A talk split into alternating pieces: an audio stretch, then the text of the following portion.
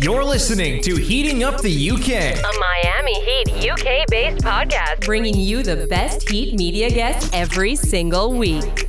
Here's your host, Dan Healy. Brought to you by at the Miami Heat UK social media network. Enjoy the show.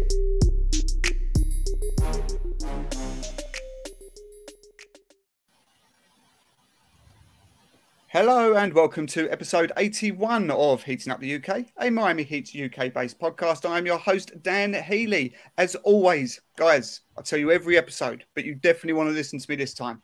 Get over to YouTube, check out Miami Heat UK TV, and hit that subscribe button because this is the last time I'm going to warn you before the content ramps up as of October. We're going to do our best, especially when the season starts. We're going to do our best to try and get content as close to daily over there as we possibly can. So when the season starts, we'll have our usual game day from the UK live streaming shows back. There'll be as much as we can. I will not say each and every game day uh, because that was impossible, but as many as we can commit to, we will commit to. They are great fun. Always 8:30 over in the UK, which is 3:30 in the US uh, Eastern time. So a good starting point to get your game day coverage underway. They will always be there. We'll have all of our uh, Heating Up the UK episodes. If you prefer to watch and listen, then they'll be all on YouTube. And as you know, I'll have my UK guys as usual, but we'll also have our six residing guests from the US. And if you miss that, wow, what a lineup that is. We've got Will Manso, we've got Ethan Skolnick, we've got Jeremy Taché, we've got Brady Hawk, we've got Giancarlo Navas, and we've got David Ramil. That is a ridiculously good lineup. Each one of those guys will be on with me every single week. So you'll be hearing from each of those once every every six to seven weeks. So that would be great. And as I've said, you know, we've got more and more content coming out. We'll have three or four new shows, lots of fun. We'll have our um, our 305 seconds, which I've been doing. Uh, that's basically like a, a, snippet of about five minutes or so of basically just a take.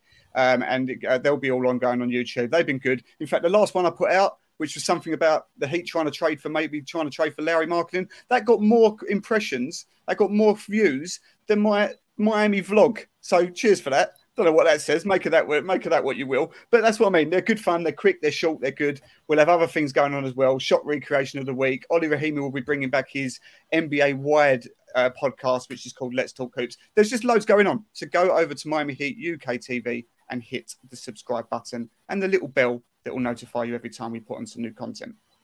On to today's episode. And what a crew I've got here with me today. The UK squad are back. I've got four of my guys here with me. First of all, Ollie Rahimi, how are you, sir?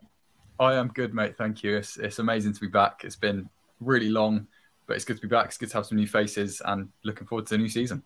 Yeah, absolutely buzzing to have you back. Uh, loads of stuff coming from Ollie this year. Uh, Glenn Smith, he's been travelling the world. Where are you in the world at the moment, Glenn?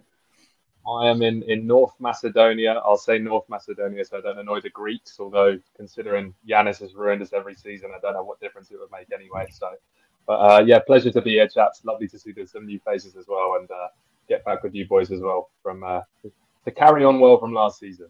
Yes, absolutely, and un- unbelievable. Look, Glenn, who's been all over the place this year, uh, this summer, and he said, um, "Yeah, I'm going to join in the chat today. I'm going to join in the pod. Uh, I'm in North Macedonia, so apologies if my Wi-Fi connection is no good. It's actually better than usual. So uh, well done for that, Glenn."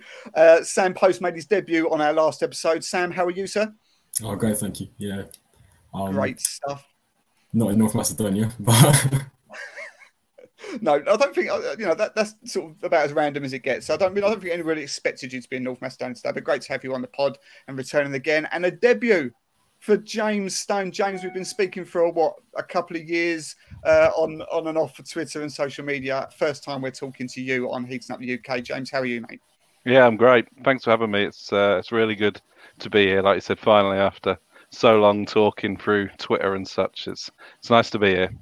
Great stuff. No, great to have you on. And look at that lovely, loud, and crisp connection. That's a great sign going forward. So uh, good stuff. Really happy to have you on. James and Sam are part of our new team on Game Day from the UK. So look out for them and follow them. We may have Danny Ronaldo back. Remember Danny? He was uh, he was with us the year before last. Great to have Danny back. He's committing back. Um, he did say he's in a hotel tonight. He may be able to connect in if he can. As of yet, we don't know. But if he's in, I'll jump him in. Guys, we have Heat Media Day has been upon us. We are now in training camp. The season is now means it's officially wrapping up and underway. We can't wait for it. Um, loads to dive into. Um, Ollie, I'm going to start with you as normal, mate, because um, I'm going to start on maybe um, not a negative way, but maybe before we start getting into all the positives, let's just touch on the one thing that maybe could have been construed as something a bit tetchy, a bit itchy, something that maybe didn't go down as well. And that was Kyle Lowry's comments when asked about his conditioning to Pat Riley's get in shape over the summer. Uh, words on the post co- uh, conference at the end of last year. Now, Lowry came to um, Trek Camp late because, or media day late because he had uh, some medical uh, procedures that he needed to do. So he came in late. He was rushed through really, and rather than speaking to each individual person, he sort of addressed the media as one. So everybody rode with this, and Heat Twitter got a little bit tetchy about it. What do you make of his comments about him saying, I didn't really pay much attention to it. I do what I do normally anyway. He can have his opinion, but it had no effect on me. What did you think of that tone, that message?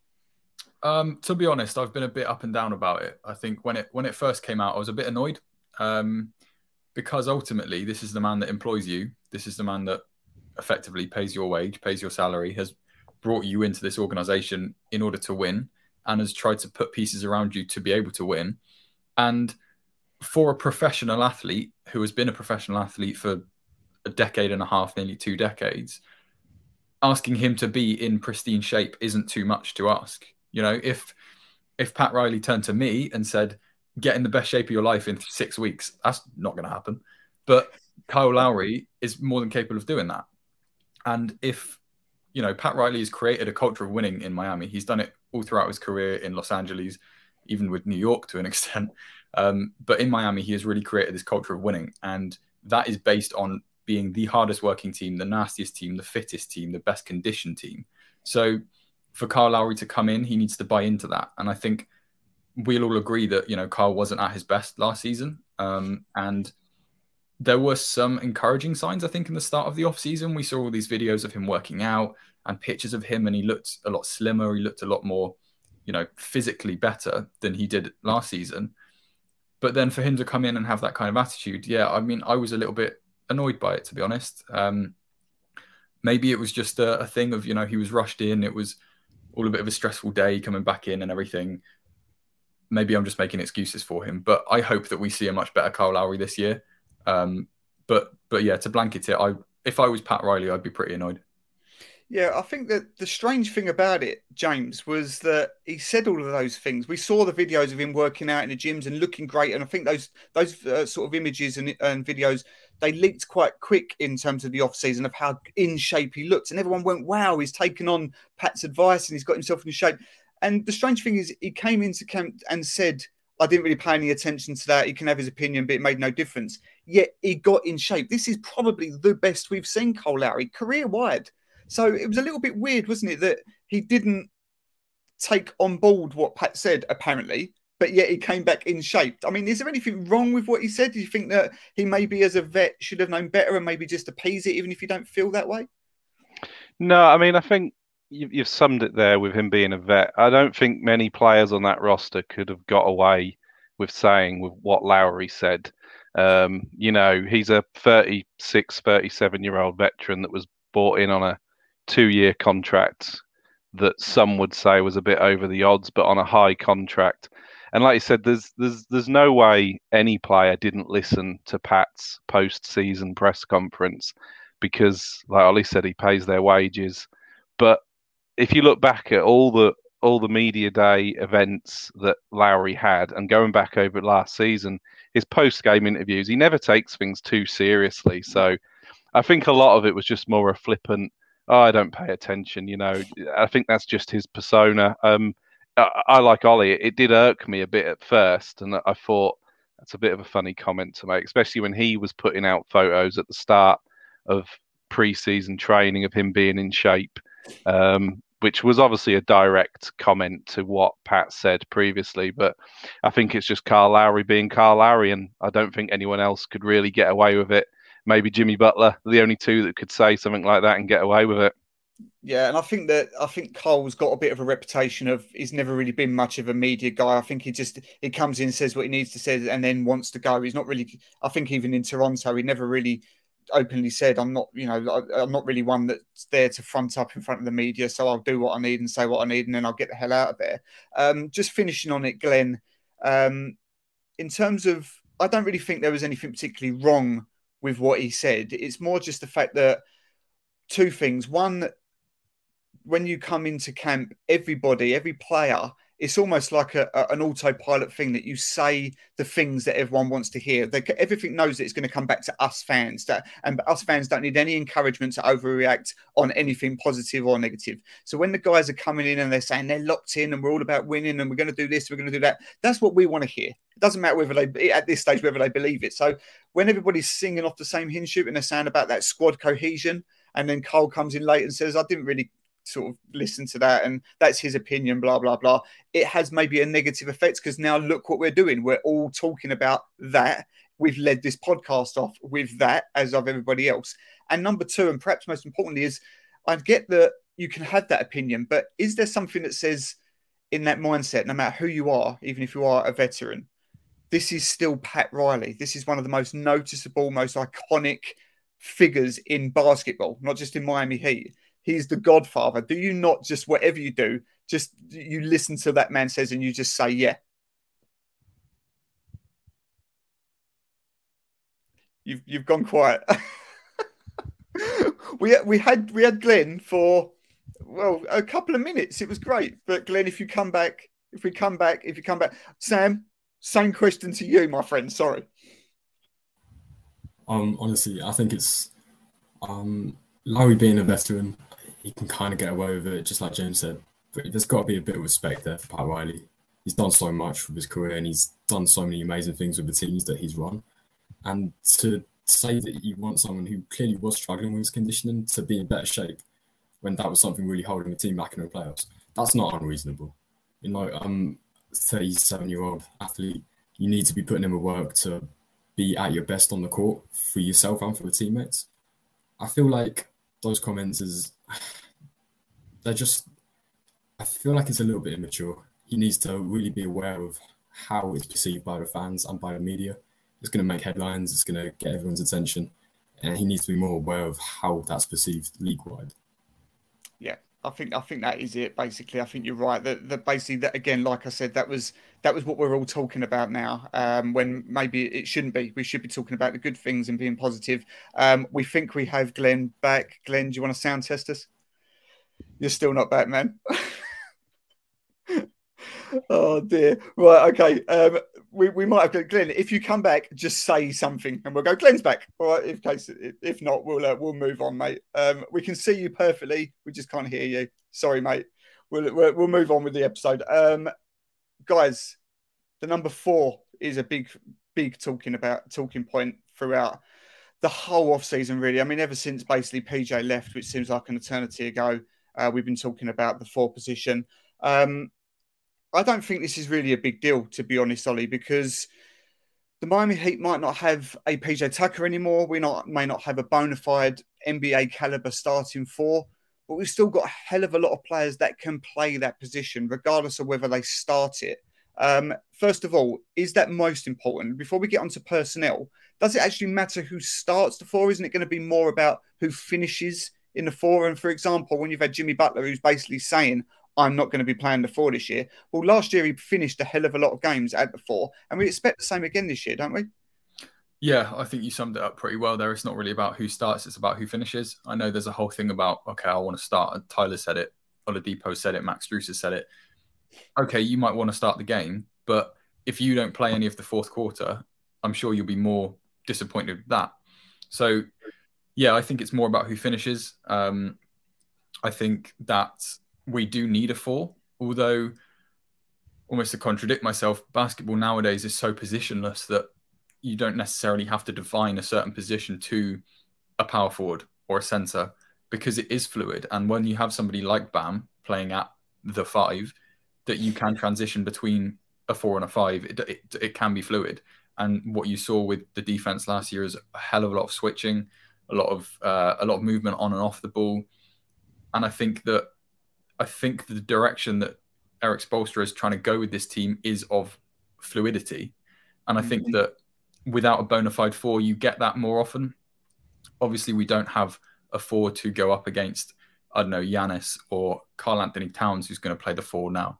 Um, these kind of guys, but we do need a bit more depth in the big man department. Maybe Yurtseven can come through this season. We don't know yet. He's still a little bit raw, but hopefully he's putting in some work. But yeah, I think I think Jimmy will play there. I don't think he's going to like it, obviously, uh, you know, going from what he said, but he will have to, and he is ultimately a veteran. He's a leader of this team now, and he will have to do that. And I think our best basketball will have to come with Bam and Jimmy being our admittedly small, but our best front court options at the moment. Yeah, I think that's it. I think the fl- uh, fluid basketball, positionless basketball, is not something that's that's not new to Spire. He's sort of one that has always believed in that. And yeah, Jimmy not starting the four, I sort of get that because fours are going to be ultimately scorers. Uh, sorry, uh, like shooting guards or uh, small forwards are going to be more guys that are going to get you points. And Jimmy is obviously most effective on that end. But 100% he's going to have to do his job when called upon in the four, and he's shown it before, and I think he will. Um, Glenn, do we have you back? Hello. Yeah. Have, Sorry, we chaps. We of have course audio. I lose, of course, I lose battery on the headphones. Of course, but luckily the girlfriend's working while she's away, so I've got the good old trusty uh, call center headset. Awesome. You look great, mate. I love it. Um, right. So we're just talking now about the four. So uh, yeah, look, we've, we've got many people that can plug in here. We've got guys like Caleb Martin, Max Strus, um, uh, Victor Oladipo even could do a job there, I believe. Uh, we can move Bam over and put Yurt in. Your preferred guy to start the four. For me, I think we're going to probably see it be Caleb, but I could be wrong. I think Max Strus is saying he'll play the four. Yurt's making his case, of course, why I wouldn't need to move Shift Bam across. But from your point of view, as we said, doesn't necessarily matter who starts, but we do need a starter there. Who's it going to be? I start Bam there. I start Bam there. I move Bam down. Uh, we need some more height in the team. I think that's been a key thing for quite literally half a decade in the Heat is that we just have not had the height at the center spot. Um, it got okay for a while with Whiteside, but that all went to pot. And I think that's a key thing in th- these days is that Bam can switch on to anyone. We know that that's not a problem. But when you put Bam up against these seven foot centers, he's still lacking three inches and he's not got a crazy wingspan either. So his athleticism can make up for points of that, uh, and especially when he, he rotates down to a smaller guy or or a larger power forward anyway that can can take it to a center like Bam. But he he's still he's still missing that small bit of height that uh, athleticism, quite frankly, can't make up for sometimes. Um, I'd love to see Omer Yurtseven start there. I think he's a fantastically raw talent. And at the end of the end of the day, what's 20 games in the start of the season? If you you go for 500 of those with the East as strong as it is, I don't think that's a bad start. And you give him a really great chance to to make a name for himself and, and get some more experience in there.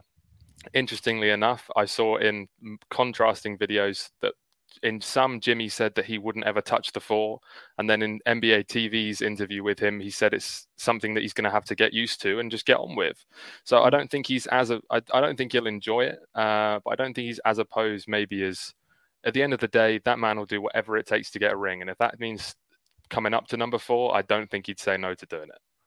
Well, this is the thing that I sort of said when I was going through it with Kenny when we spoke a couple of weeks ago, and I said that it makes most sense really for Jimmy to be there. If you partnered in uh, and move Max to the three, then you could actually then incorporate Tyler into a starting uh, into the starting five, and that that then five of of Kyle, Herro, um, Max, Jimmy, and Bam, I think is a real good blend. I think it gives you a bit of everything in terms of shooting, scoring, and and defense. But well, we, you know, we have sort of covered that side of it. Um, I like the fact of Yurt starting. I get the point that we get far too bullied off of boards and things like that when we are too small. I think it is part of the modern NBA though to be small and play faster.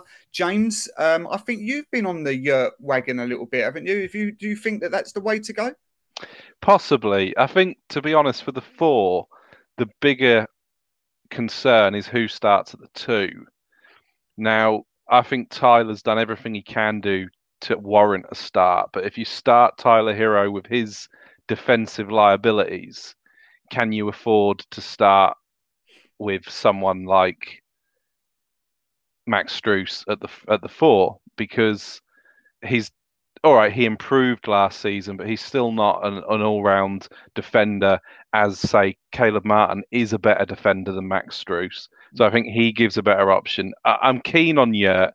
The, the the stretch he had last year in December, January time when Bam and Dedmon were out, you know, he looked really, really decent, but he was playing against a bunch of G Leaguers for large parts of that. Um, so it was going to help him, but he did put up the numbers. You know, mm. I think was it ten consecutive double doubles, yeah. the youngest person to do it since Shaq. You know that that's no easy feat. Even you know playing against reserves in some of these teams, NBA players are still NBA players. They're all you know of a, of a high standard. So I think I think Yurt definitely has a place. I don't know whether whether Spo will look to start him. Um, I think it's really key on who starts at the two. I think Caleb is probably the better option um, to allow Herro to start at the two.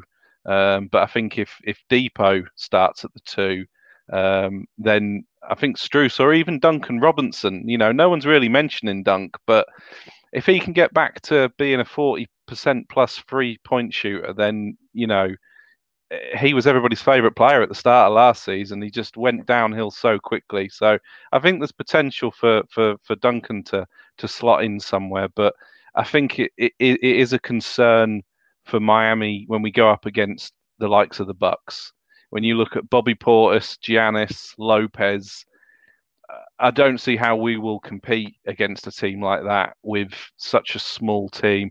We're obviously going to be fast. We're obviously going to be pushing the three point agenda this year, which will get us through the regular season. The concern, the concern for me would be the be the playoffs.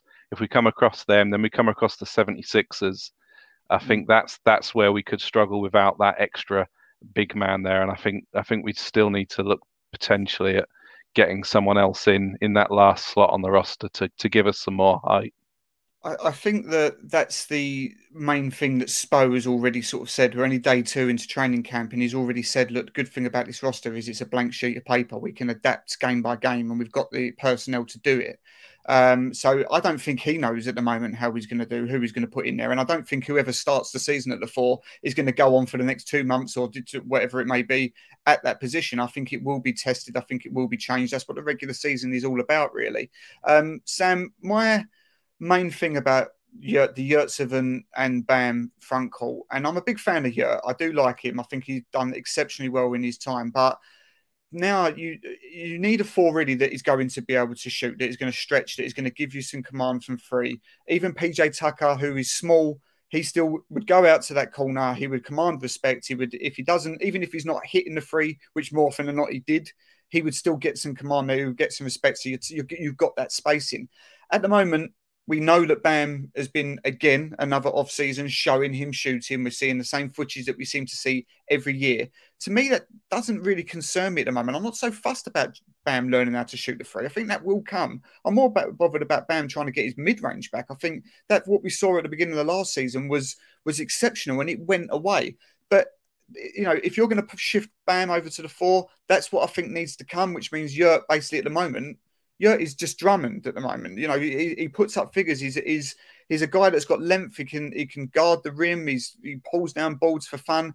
But I don't think it works. I think if he's going to be that slow footed and you're going to put Bam out to the to the power forward, um, it needs to have more shooting respect. And at the moment, they don't do that. Do you think that's fair? And who, who do you think? Not necessarily who do you want, but who do you think Spo will start four at the first game of the season? No, that's more than fair. And what you said about Bam shooting, I completely agree. I think I believe it when I see it. If you start shooting in NBA games, anyone can post shooting tapes on the off season. We've seen Ben Simmons do it. Um, with Yurtseven, we know that he can shoot. He's been shooting in the G League. In the Summer League, he didn't shoot particularly efficiently, but he was attempting. If I see it in an NBA game, fine. If not, that's also fine. I feel like Bam's jumper is going to develop more. I feel like the playmaking of a Bam and Yurtseven front court, that's going to be really underrated as well. I mean, Yurtseven showed some really good flashes as a passer. We know Bam's skill set, and predominantly he's a, one of the better playmaking bigs in the league. I feel like if we see minutes where Bam and Yurtseven are starting together, they'll be surrounded with shooters. They'll work quite well together offensively. I would more like to see him pair with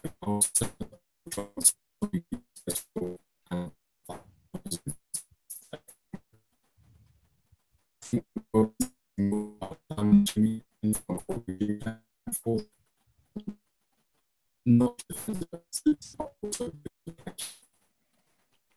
got some think we've got some audio issues. Um, are you back, Sam? Okay, I'll drop you out and I'll bring you back in. Um, sorry, guys, a few connection issues today, but um, yeah, I get what he was saying. I, I understand that. I think it's good. You back with us, Sam? You sound like you look like you're back now. Uh, I think so. Yeah. If you there you go. There you go. Sorry, man. Just finish up what you were saying. Sorry. Um, I was just saying now. I like to see Bam start with Jimmy in a front court. Um, I feel like that would be better. And the fit between Bam and Yurt, I don't know if you got me saying this, but um, both of them are good playmakers. I mean, Yurtseven showed flashes. I think Jimmy and Bam in the front court in terms of yeah, awesome. Okay, good, good stuff. Right, um, Ollie, let's come on to Tyler Herro. Um, now, Tyler last year got a little bit flamed for the same conversation thing. That was a year ago, believe it or not, with Jeremy Taché to say that he wanted to be uh, mentioned in the same breath as the, as Luka Doncic and Ja Morant and all that. And he had a fantastic season. He done himself proud. Um, people laughed at that. They thought it was outrageous. And of course, you know, he was always going to back himself. That's the sort of guy he is. Um, he said all the right things this year, and um, you know, he's saying that he'll put the team first. He doesn't necessarily want to, to to demand being a starter, even though today he's actually said, "Of course, I want to be a starter." You know, uh, what NBA player doesn't? want to be a starter. So he's doing that, but he's also saying that he'll do whatever is good from the team. If that means being another sixth man, that's what he'll do. Um, and he's also saying about the extension um, that it doesn't matter right now. He's not in the forefront. He'll let his agent deal with it, and how it'll play out will be how it'll play out. What do you mention? What do you think of Tyler Herro uh, and and his his his whole media day really? Because personally, I thought he showed real maturity and he, he said all the right things that have got hopefully a lot of fans who are on the fence, bizarrely about him, back on side. Yeah, took the words right out of my mouth. Uh, a lot of maturity from him, which is is nice to see. Um, another thing that I've noticed is that he seems to have bulked up a little bit more. Mm. Um, I know that he wanted to add add a little bit more weight, and it definitely looks like he's done that. He came back into last season, having obviously spent a lot of time in the gym, looking a lot bigger, and I think the same has happened again this year. Um, to be honest, I think it, we kind of go back to what we were talking about a little bit earlier. It doesn't really matter if he's starting or not because we saw it a lot last year. He was very often finishing the games. It doesn't matter that he wasn't starting, but he was almost always in the the closing five, the closing group to to kill the games off, to score the points, and he was he was putting up big numbers in the fourth quarter as well. And I think coming off of a sixth man of the year season, he's well within his rights to almost demand to be starting. And I think, you know, if he was in the starting lineup on opening night, I would be absolutely thrilled with that, and he would totally deserve it. But as he said himself, it's what Spo thinks is best for the team. And I think we need to figure out this four-five situation, as James mentioned, what who's going to fit in at the four, to then who's going to fit in at the two. Because yeah. if you've got a a Bam and a Yurt, then maybe you can put Tyler there. Or if you're going to move Max to the to the three, Jimmy at the four, and then Tyler, then you've got a bit of a, a defensive hole. If you know, considering that Tyler and Max maybe haven't improved as much as we want them to defense wise. So I think he's well within his rights to demand to be starting. As I said, uh, he has had a really good last season, over 20 points off the bench. Like he's, I think, the fourth player in NBA history to do that, something like that. The first since Lou Williams a couple of years ago. Like he had a brilliant season, a really, really good season, and I think he's kind of overlooked because of all this media attention that he gets, and people kind of play it down, and the same conversation stuff. But truth be told, if he was starting and if he's playing starter minutes, which uh, okay, he pretty much was he can put up 23, 24 a game, no problem. And I think if he does start and if he does take that role and he becomes maybe the scoring hub of the team, which I think Jimmy would actually be quite happy with because Jimmy has said in the past he is now a facilitator more than anything. If Tyler is the number one scoring option, there's no reason why he can't put up 25 a game. But ultimately, Spo will do what's right for the team. If that means Tyler starts, great. If it means coming off the bench, again, equally great because he's just done it brilliantly this year. So I think it's a win-win situation, really. Um, I'm sure the extension will come, uh, but he will always get involved in trade talks because he's a young piece and has exciting potential. But for now, I'm happy with him. Um, hopefully, he can just carry on this trajectory into this season and, and have another good year. Well, this is the thing. I think you summed that up really well. That um, and you mentioned a bit that I think sums this up is the fact that he probably is our best defensive player. In fact, I don't think there's really much. I mean, I know we got Jimmy, who will obviously put up bigger numbers because the ball's in his hand and he can do a lot more in terms of driving to the basket and so on. But in terms of just a, a flat out offensive scorer, it's Tyler Herro. Tyler's our best player. And that's why I've campaigned for him to be a starter because I feel like if you take on a role as um, as the first man off the bench, the sixth man, and you come on and you dominate sixth man of the year scoring, I think as a young player, you want to then see that progress. And we want to see Tyler progress. He's our own homegrown player. So that's why I want to see him and I've campaigned for him to be a starter. But James, doing that means your bench. I think Max Strus is going to start, by the way, which means then your bench, for a scoring point of view, the guy you want to come on and beat up on their players off of their bench needs to be a, a Duncan Robinson or a Victor Oladipo. And I don't see them doing that job that Tyler did anywhere near as effectively. So that's why I actually think that Oladipo starting probably makes more sense in, in that sense.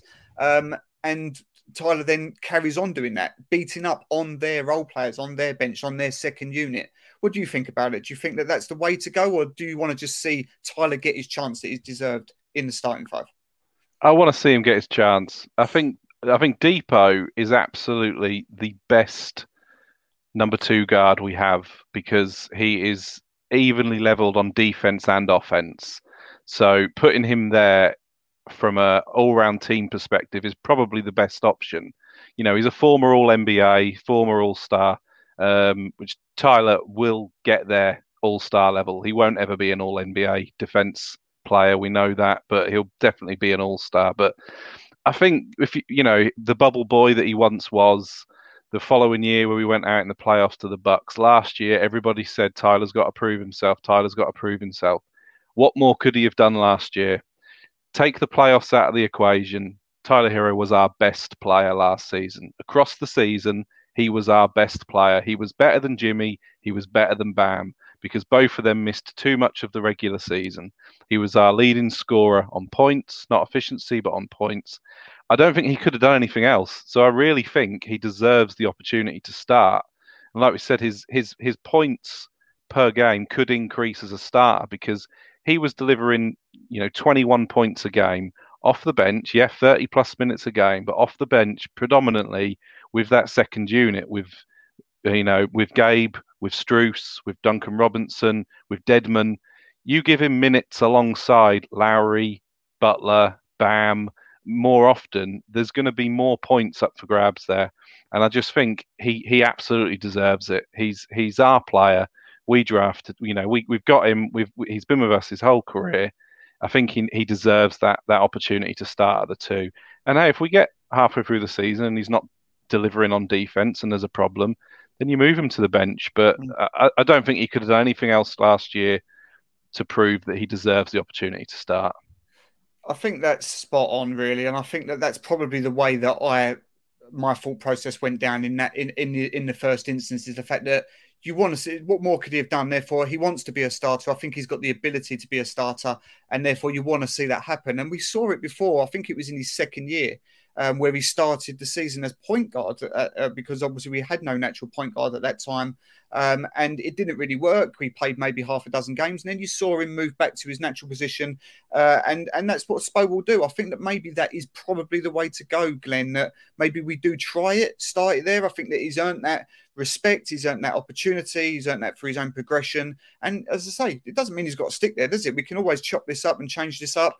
Do you think that this is? Do, do you agree with James's take there that you know what more could he do? Let's give it a go. Oh, 100%. At the end of the day, if I'm a young guy on a team and I'm asked and given a mission to go prove yourself for one year at the sixth man and, and, make that work for you, and then you'll get your opportunity as a starter, which it seems to me like that was the case the whole time.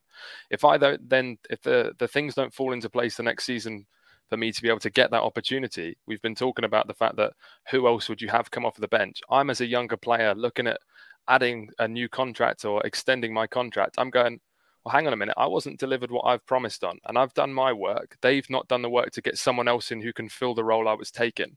And I think that's a key thing. I think he has, if Oladipo has developed as enough as as he should to w- reward him with the contract that he's got, then he takes that position and he gets extra minutes coming off of the bench, and you get your young, hungry guy who's proven himself in the year before to to go for it. Here you go, have that run at it. If it doesn't work, go back to what you were doing and let's stick with that and let's see what we can refocus on going later down into the season or into the playoffs. But uh, there was talked about maturity as well. Obviously, we've all seen his uh, his off the field kerfuffles with his uh, partner and uh, and everything like that. I think again he's a, going to become a dad for the second time at a young age. Hopefully that will add even more maturity to him uh, as we've seen in this in this preseason uh, sort of press run. And yeah, I think that I would be looking at it a young guy, and if I don't get that opportunity, I'm going into those contract negotiations with a bit of a bit of a chip on my shoulder, a bit of negativity going into it because I've proven everything I needed to.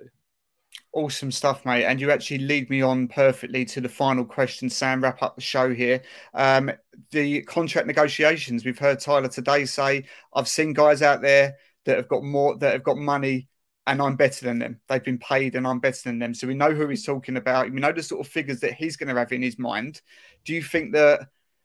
You know, Miami have got to be careful here because you know, let's be honest, he's going to want a, a, a max extension here, a rookie max extension. Is he worth that? Do you think that that hinders Miami? Do, what, what, how do Miami play this out? And what do you think the negotiation may be and the figure may round off on? Um, I think the smartest thing for Miami to do, wait until he hits restricted free agency, match any offer he gets, let other teams decide how much to pay him. It's going to end up somewhere between Sexton money and RJ Barrett money. I think we can all agree the RJ Barrett money was an overpay. It's yeah. not worth that you could argue Tyler's better than him. You could say he's not. It doesn't matter. He's going to be somewhere in that 25 mil a year, four years, 100 mil range. But honestly, I think we should let him just hit restricted free agency. He gets an offer, we can match it if he plays well. If he doesn't, we can explore options. But about 25 a year, he, we shouldn't extend him before we can trade him. At the deadline, Bradley Beal might become available, and we don't want to kind of put ourselves into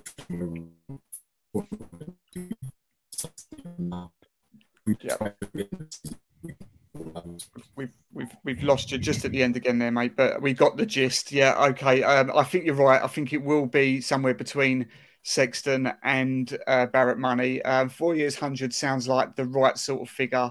Um, could be a risk though, letting it play because some desperate team may throw that money at him, and then if we don't match it, he goes for nothing. Let's see how it rolls out, um, guys. I was going to do something about seeding, but we're I'm running out of time, so we will do another episode before the season starts where we'll talk a little bit about seeding and and so on. But there is one final question I want to ask all of you very quickly. You can either answer it in a word or you can answer it in a short sentence. Jae Crowder is available, 100% available. He's done a hype video about his availability.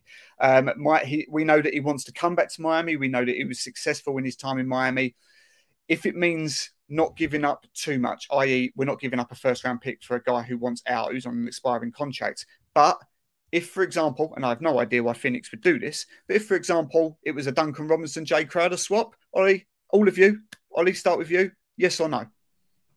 Duncan for Jae, yeah. It fills a hole. Awesome. James? I agree. The, the, the contract money's right there. Uh, that's a move I'd, I'd make. Good stuff. Glenn? Bring back Boss Man. Oh, brilliant. Love it. Sam? Sam is Sam is Sam is not frozen. There. Not there. He's frozen. He's frozen. Um, I think if it means getting off the Duncan contract, you do it. Let's be honest. That Duncan's that contract is one of the worst in the NBA. I don't have any bad feelings towards Duncan. He fucking deserved that contract 100%. But right now, I know he can have a bounce back season. Of course, he can. But at the moment, he's a one way player. He fell off the cliff a bit last season. Doesn't mean he can't come back. He's uh, one of the several players that are on a revenge tour this year. Um, but yeah, if you give me Crowder, who fulfills a certain need that Miami have, and getting off of Duncan's contract, I think you do it every time. Let's wrap it up there, guys. Excellent episode. Wonderful to talk to you. Um, we will be back next week with our first residing guest. I'm going to do my best to try and get Giancarlo Navas on. We'll go through the seeding um, of where we, we predict everyone's go from the East. We did it last year. It was a ton of fun. I'll get G on to do that again. And we will come back um, before the season starts again with the UK squad to talk all about where Miami can position and how we think this season is going to go down. But until then, subscribe to Miami Heat UK TV. Follow us at the Miami Heat UK on all social media network. And if you uh, are listening on Apple Podcasts, please go and uh, review us if you enjoyed the episode because it will really help with the algorithms that are always changing. Until next time, guys, take it easy and we'll see you soon. You've been listening to Heating Up the UK. Be sure to subscribe on Apple Podcasts, Spotify, and Google Podcasts to ensure you never miss a show. Also, go give us a follow on Twitter, Instagram, and Facebook by finding our page at the Miami Heat UK. And subscribe to our YouTube channel, Miami Heat UK TV, for our latest shows and fun content. That's your Miami Heat from across the pond covered. Thanks for listening.